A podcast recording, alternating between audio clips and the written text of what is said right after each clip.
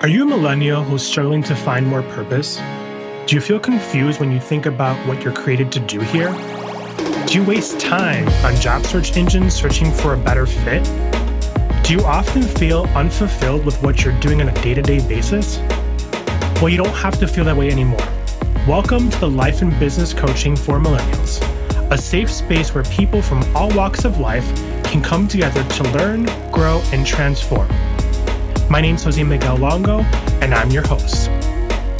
Life and Business Coaching for Millennials is a place where diversity is celebrated and encouraged, where we can have open, honest conversations about uncovering your purpose in business, feeling more joy in your life, and ultimately finding more happiness and success. I look forward to having meaningful conversations and coaching sessions that will help you explore life, career options, be inspired, fueled, and fulfilled with laughter. It's time to Chit Chat with Jose Miguel. Let's dive in. Hello, Chit Chatters, and welcome to another episode of Life and Business Coaching with Jose Miguel. Today, we have a special guest who is someone from my community in Syracuse, New York. Um, this is Tanner Effinger, and I'm so excited to have him here because we're going to have an amazing conversation about not just what he does in Syracuse, New York, but also who he is and what he represents. So this is one of those meaningful conversations that I've been always talking about. Tanner, welcome, and thank you so much for joining us today. Thank you. I'm really glad to be here. So let's get started a little bit with you telling us and the listeners, who is Tanner and what is it that Tanner does so that they get an understanding of how this conversation will go? Well, I am thirty-six years old. I live in Syracuse, New York. I've been here for about three years. Uh, currently, I own a uh, a theater company, which is, uh, it's already hard to explain this. Actually, what I do is a hard thing. Technically, I'm a theater artist. I'm an actor, an educator, a director, a producer, a writer. Over the past year, I also uh, became a co-owner of a theater venue space and a, a queer bar called Wunderbar. Three years ago, I started a, non- uh, a nonprofit theater company called Breadcrumbs Productions, and I'm now the artistic director of that. So that's kind of like who I am in a nutshell, and it's hard to say. It's not like I can be like, I'm a, a doctor, or I'm a, you know, I don't know. That's so amazing. And those are the things that you do, right? Those are the things yeah. that define you as a person, or the identity that you have of what it is that you do in your day-to-day, right?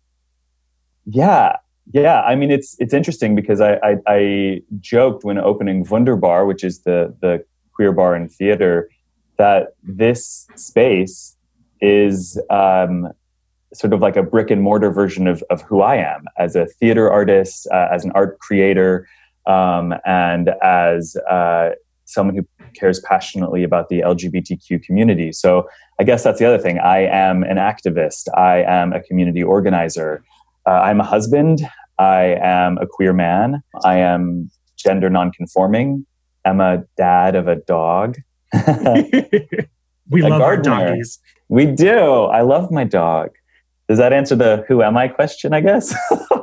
we we oftentimes, when we are asked the question, tell us about yourself, we very easily name the identity of what we do mm. as opposed to who we are. And you leave the person kind of stumped with like, well, what's the answer to the question? Tell me about yourself kind of thing. Yeah. I think it does. And I think people will will get that. So you're not from Syracuse, right? You're yeah. from Boston. And so you arrived here. Why? What made you come to Syracuse, New York and sure. start this amazing business that you have, but also community that you're part of? And I mean, I, I'd have never seen the L G B T Q community in the six and a half, seven and a half years that I've lived in Syracuse come together as much since you kind of came around, because I don't want to see that the community itself was not existential, but there really wasn't. There's other there's there's another gay bar that we know that exists in the community, but it doesn't didn't come together. People weren't always going. It wasn't the most active. Tell us about that. Why did you come? Um, okay, so I'll give you like the down and dirty story of my life. It's going to take Ooh, like two minutes. Ready? I love it. Go ahead. I was born in Washington State, and I lived there for about six months. And then we moved to Baltimore, California, Utah, Massachusetts, North Carolina, and we ended up uh, I kind of got some of those mixed around. We ended up staying in Massachusetts for like middle school and high school for me. And then I went to New York City, and I was in New York City for five years for college. And then I'm a college dropout. So I dropped out of college, but I went to college for theater to be an actor. And then I was working, trying to be an actor in, in New York for another three years. And then I moved to Los Angeles, and I lived in L A for six years, trying to be a theater artist, uh, a writer. You know, I worked on some screenplays, some movies, did that kind of stuff for a while, did a lot of improv theater. Um, and then I met my now husband. We moved to England together. Oh. I lived in Oxford, England for five years. And uh, while he was getting his PhD, we moved to Boston for about nine months until he got a job out here in, uh, well, Hamilton, New York is where he got his job, but we live in Syracuse. Okay. Uh, so it's like a weird path, you know, to sort of like it's end a up journey. In Syracuse. It's it a is, journey. Yeah. yeah, yeah. I love that because we all have such different paths of how we got to where we are. Yeah. I think that for people who listen to podcasts and oftentimes are, are looking for a place to connect, sometimes the journey and the idea of where someone comes from really connects to the person. The fact that you were in you were in theater and you are in theater, I should say, yeah. but that you went to school for that and then you still are successful in doing it and you dropped out of school. That mm-hmm. connects to somebody. So tell us more about Wunderbar and how have you become this activist to the community? Because I think at the forefront, I live in Syracuse. I'm not from Syracuse. I've had a journey of how I got to Syracuse. Yeah. Similar to yourself, I came back here because this is where my husband lives. And at the time that we met, we met in Syracuse. I left and then I came back. So I just think that when you think about how the community has come together is amazing what you've done. And I really want people to understand that. Gosh, I guess we should, I, to really like dive into it, I guess it, it gets a little bit deep. I, I'm going to try to give you like Reader's Digest versions of these stories because, you know, we'll be here all day. But when I was living in Los Angeles, uh, Proposition eight happened in California. I was living in West Hollywood, which is a traditionally, you know, a queer area. And um, I was working at gay bars since I was twenty-one years old in New York City and Los Angeles as a cocktail waiter and bartender and, and all of that stuff. So Proposition eight was when the right for marriage was taken away for, from same-sex couples in California. So it was a very strange moment because Barack Obama became president and we were all celebrating out at the bars, like where I was working. I was with this guy I was dating at the time. We're all celebrating. And then all of the news came in about Proposition eight and suddenly we weren't allowed to get married anymore. I mean, not me and the guy I was dating. We weren't going to get married. Trust me. yeah. But, you know, like queer people, L G B T Q folks. So I suddenly fell into activism. It happened accidentally. I kind of realized that I was a, had a very fortunate family situation in that, like when I came out, it was like, cool, like have a, like enjoy life. It's great. Like my parents have like, they love going to pride parades. Like we're fine with all of that. You know, they're great. My younger brother's a, a, a professional drag queen in New York City. Like, Oh, awesome. yeah. yeah. So I'm very fortunate. And I thought because I have that privilege, I have a responsibility to speak for those who don't have that much of a voice. So I became an activist for a long time. And I organized a march on Washington uh, with many other people, but I was one of the top three, five organizers uh, for the National March on Washington, the National Equality March. Lady Gaga came and spoke. And uh, yeah, we, we had about a quarter million people come. Uh, it was what Time Magazine said. During all of that stuff is when I quit acting. I didn't like Los Angeles. I didn't like Hollywood. I didn't want to do it anymore. I, I thought it was sort of a narcissistic career path. And I started working for AIDS Walk in New York, San Francisco, and Los Angeles. And it was around this time that I met my now husband. So I got into activism and nonprofit work. I uh, still worked on the in the gay bars on the, you know, the weekends or whatever, because it was my community, right? Like mm-hmm. I was an activist. I was working in the gay bars. It was... It was amazing. Uh, there was a lot of sort of like acceptance and freedom and family in, in in those communities for me. And I felt really proud of the work I was doing. I mean, we were organizing marches and rallies and sit-ins and we would meet weekly. And this is when I started announcing my pronouns before sort of like meetings and stuff, like just this intention and care for L G B T Q people became the center of my identity. And I loved that. Then I met my now husband. it was around this time that I was like becoming disenchanted with living in Los Angeles because I don't really like L A. Sorry. It's like not my thing. It's too much, too much sun. I'm like an East Coast boy. So too much sun. Oh my too much gosh. sun. So I met him very unexpectedly, fell madly in love. He got an offer quite quickly to get a PhD at Oxford University.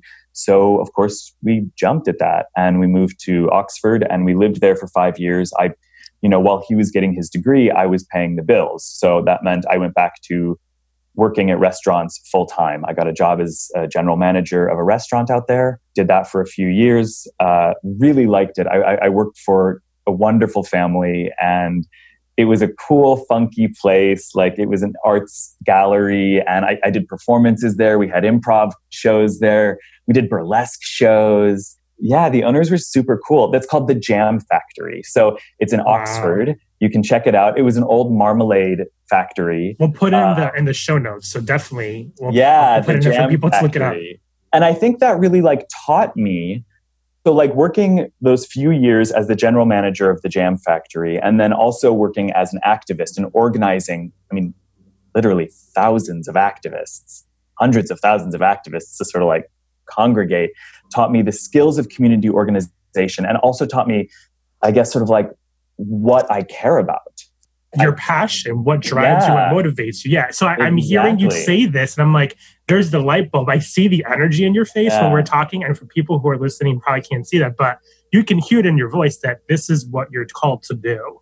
Yeah. Oh yeah, definitely. Like my mission is clear and it sounds quite cheesy because I Never actually cheesy. believe my mission to be rather self-serving. And I don't think there's a problem with that. I am I am passionate about the support of queer people. I am passionate about the support of local artists. And I just happen to be both a queer person and a local artist, right? It's sort of like, no, no, I want more resources for people like me. But then, of course, it extends beyond that, because that's when I start to realize that it's not just people like me. It's people like me who also then experience other forms of intersectional discrimination, right? Yes. So yes. that's when I start to expand what I do. And that's when I start to become more intentional with my passion. And there are like really important training tools that exist that can help you be really intentional about that. But I have to be honest with myself that mm-hmm. yes, I am a queer person. Yes, I am gender non-conforming, but I still identify as a cis man. I am white, right? And I have had a lot of privilege in my life. So I take my passion and I take sort of like all of the skills that I have learned, and I then have to like be intentional about like making sure that it is equitably distributed to the community I'm trying to help, right? Like it's so deep and complex and weird well, when I talk about it. You know, I think sometimes when we talk about coaching and people are talking about who they're trying to serve, if you're in that type of business, as opposed to making something, you're serving something. You have to find who your avatar is. And always and almost often, all, often almost always, your avatar is you. Yeah. So when you talk about being this person who is an artist and an activist, but you're also putting that out there to do that, that's so important. That you're doing what you're meant to be doing. Thank you. I appreciate you saying that. You know, it's funny, in, in sort of chatting about this beforehand, this idea of like purpose and stuff. And I think I am quite critical of the cheesy. And maybe that's just the sort of theater artist in me, right? Because like I look at the oh, stage nice. and I want, yeah. I mean, it's it, it's because of my aesthetic, not because there's anything wrong with it, right? I'm like, I want to be, I want to be dark and edgy, like with my art. So then I like, but it's like, no, actually there's some like really cheesy things about my life that are beautiful. And yeah, owning it is really important. And a cheesy thing that I should embrace is a pair of Tom shoes that I, I had. I've only owned one pair of Tom's shoes, and they're all, you know, it's a wonderful company. They donate another pair yes, to someone else. Yeah. And I think they're kind of expensive, so I can never really afford one for myself. I'm always sort of like the cheap shoe kind of human. But I did buy a pair once when I, a long time ago, I think I was living in L A, and it had the Gandhi quote on it, you know, be the change you want to. Yes. My, one of my uh, favorite quotes. And I love those shoes because Tom shoes are super comfortable, and also because they fall apart, like, you know, after a year or so of wearing them. I was going to say two months. Like, yeah. And you get to sort of like see them disintegrate on your feet.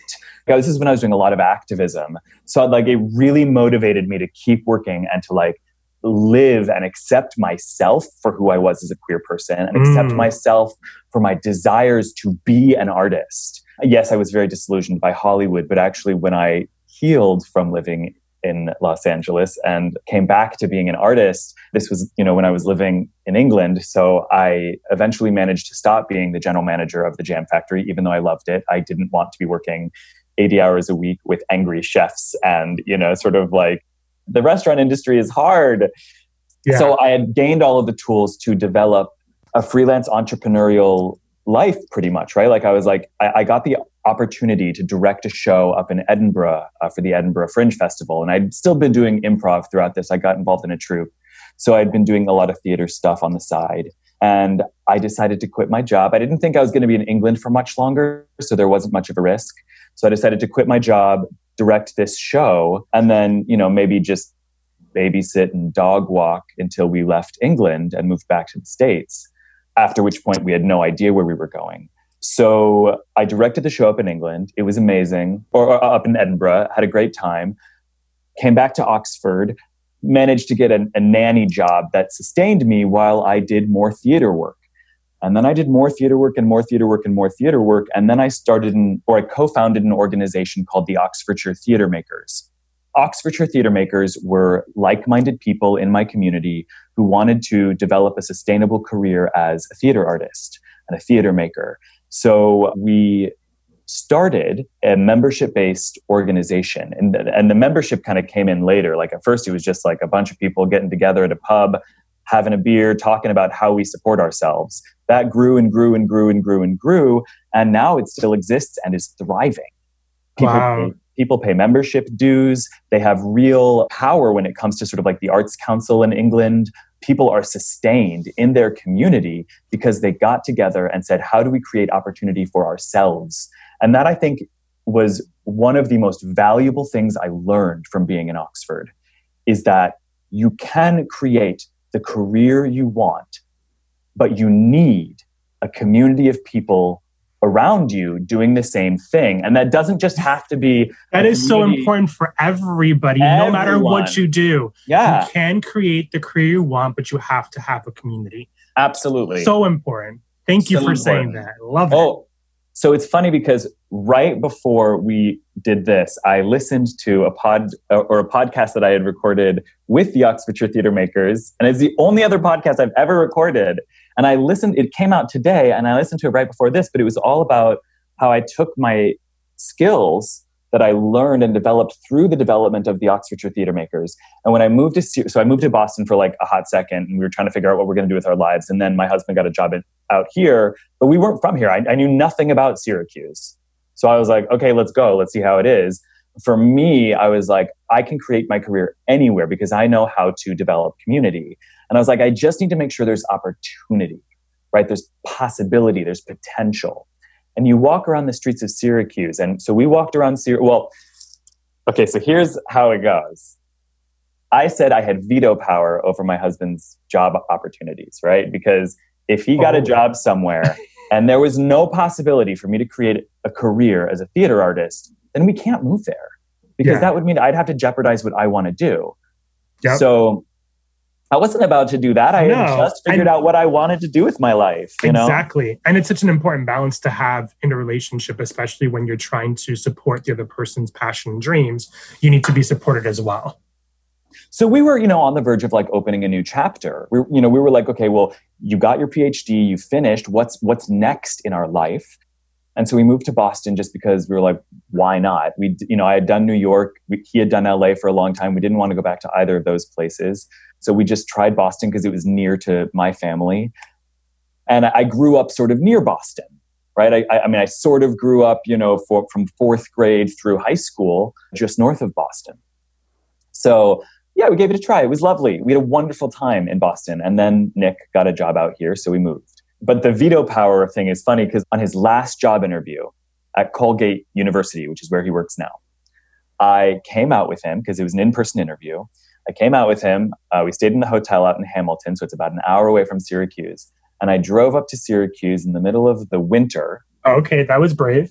Thank you. And I knocked on doors unannounced. And I said, I want to be an artist. I want to be a theater artist. Should I move here?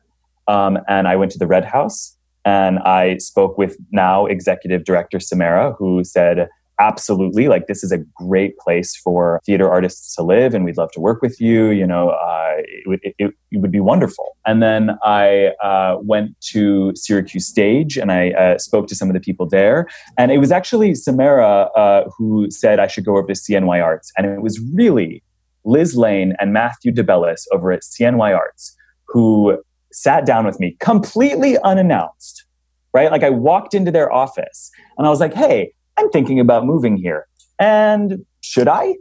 And they sat down with me and they said, here are all of the resources in this community. Like, community.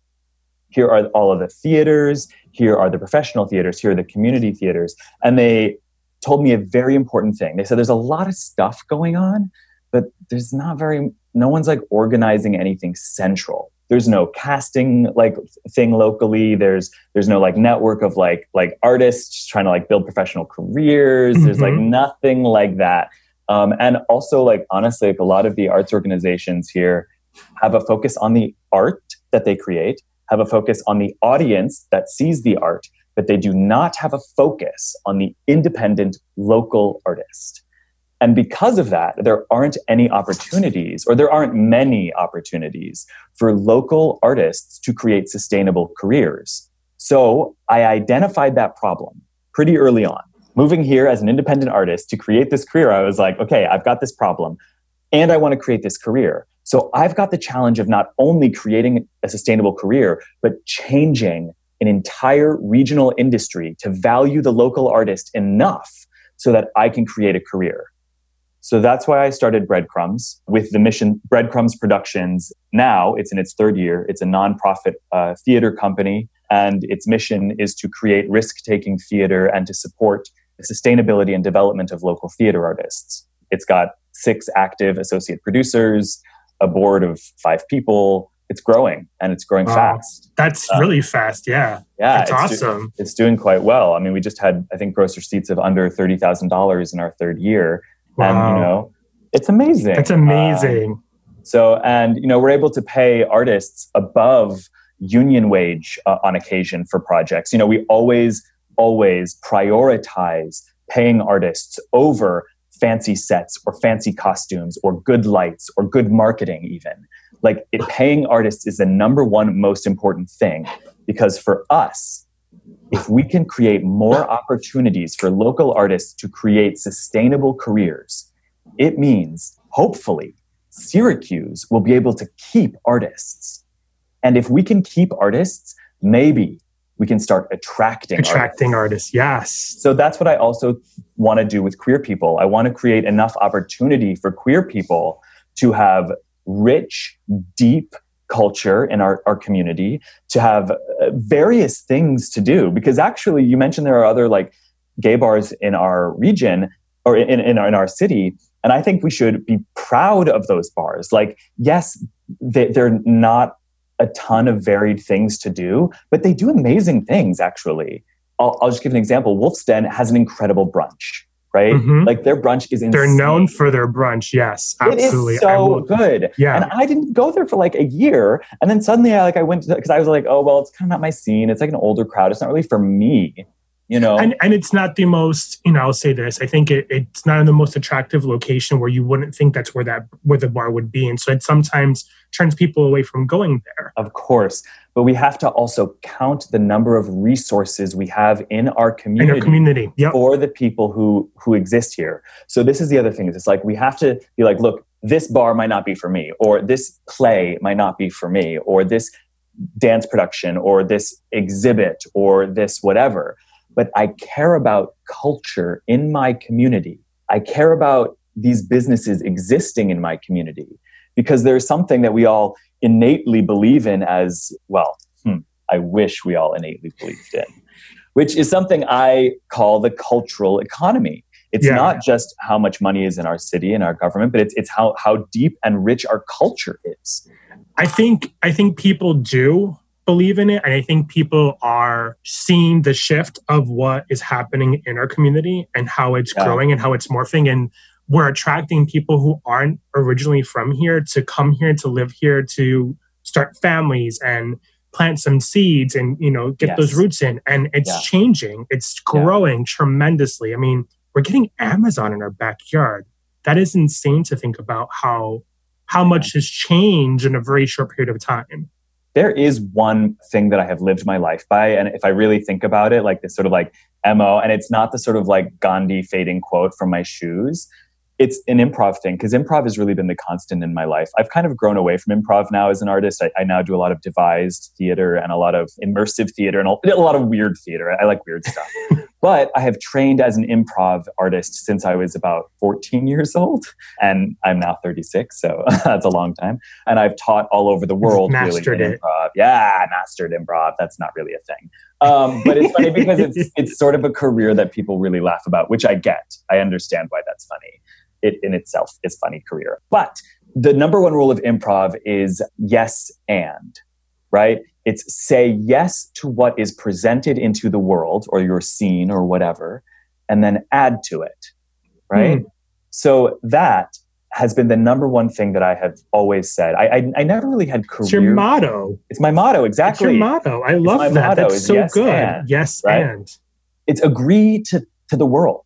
Say, hey, that's an opportunity and I'll meet you halfway, right? The, like people say like, oh, the door is open. You got to walk through it.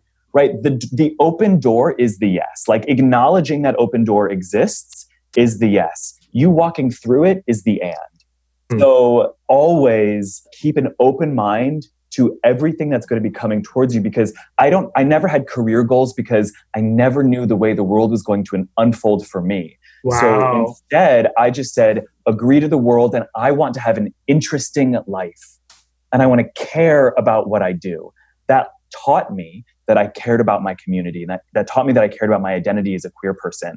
And then eventually I learned that I cared about the art I created. This is when I was living in Oxford, and I was able to create a theater artist career when I left being, you know, a, a, a general manager of a restaurant. And when I came here, I was like, okay, there is enough possibility. There is enough opportunity if you can work hard enough and figure it out. So I just need to create more opportunity for more people, create the community that will also be saying yes so and, so that we're all opening the same doors for each other. And we're all walking through these doors. So I, I feel like because I just, I don't know, I, I start talking and I go down a rabbit hole. No, I love this. And so here's, I have one question, one last question for you. Okay. So what would you say to the person who is in our same age demographic that hasn't really quite found their true passion and calling? And maybe it is becoming an activist, and maybe it is becoming um, a person involved in theater and the arts. How, what would you say to them? I haven't answered this question that is really long, so I'm going to give you Reader's Digest, okay? We, even before covid nineteen, we are living in one of the biggest shifts in humanity, okay? And I'm I'm not talking about like as like in, in the most like the past one hundred years or two hundred years. I'm talking about like when we transitioned from being hunter-gatherer society to becoming an agricultural society. We are in the middle of the next big human shift. I agree right? one hundred percent with you. Yes, continue. Sorry. It all has to do with children, and it all has to do with... So when we were hunter-gatherers, we couldn't have a lot of children because we like had to move around a lot, and, and there were like... The, the unit of family was very different. There were um, birthing mothers. There were... Uh, like this is also when we're seeing like um, queer identities not being a horrible thing, right? Because they're like two-spirit sort of like identity. I am really skimming the surface of this, but we get to a point where we'll we start in settling. The next episode. Yeah, we get to a point where we start settling on farms, and children become very important because they have to farm the land. So we have as many children as we can. This is when organized religion takes over. It's when the masturbation becomes wrong. It's when homosexuality becomes wrong. It's a waste of the seed because we need children. Now we are in an overpopulate. Uh, so now it's like way later, right? Mm-hmm. We still consider ourselves an agricultural society much, much later. Now we're, we're now a capital, capitalist society, and like all of this, like different economies have come in in various ways. But now we have an overpopulation world, right? We don't need more children to work on farms. We have machines to do that. gay marriage is uh, commonplace now. Divorce is commonplace. The, the the family unit is changing and has been changing for a long time. Then we get the internet. Fast forward.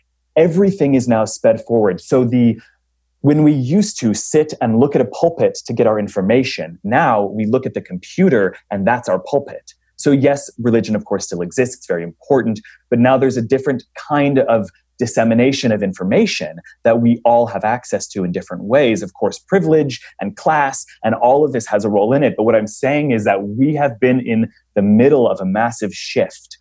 Mm. So here is the answer. The long-winded answer to your question is that everyone's path is unique and free advice is worth what you pay for it.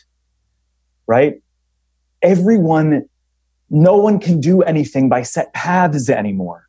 Yeah. Unfortunately, as a gay man at the age of thirty-six, I can't really rely on the generation of gay men before me to tell me what it's like to be a gay man because they hold the baggage of the AIDS um, epidemic. Mm-hmm. That is a horrible thing. That is a horrible thing that I will thankfully, I mean, who knows? I mean, now it's COVID, right? But that I do not know what it's like to live right. through that. So I have to forge my identity. I can learn from them. I can, I can of course, like empathize or sympathize and, and try to learn as much as I can. But our identity has shifted again. Mm-hmm. We are in the middle of constant shifting identities. So what I want to say is if you feel like you are a weirdo, good. We're all weirdos. Yes. Right? We're all doing our own thing. And the world is going to unfold in strange and weird ways. And no matter, no matter what you do to plan for it, unexpected pianos are going to fall out of the sky.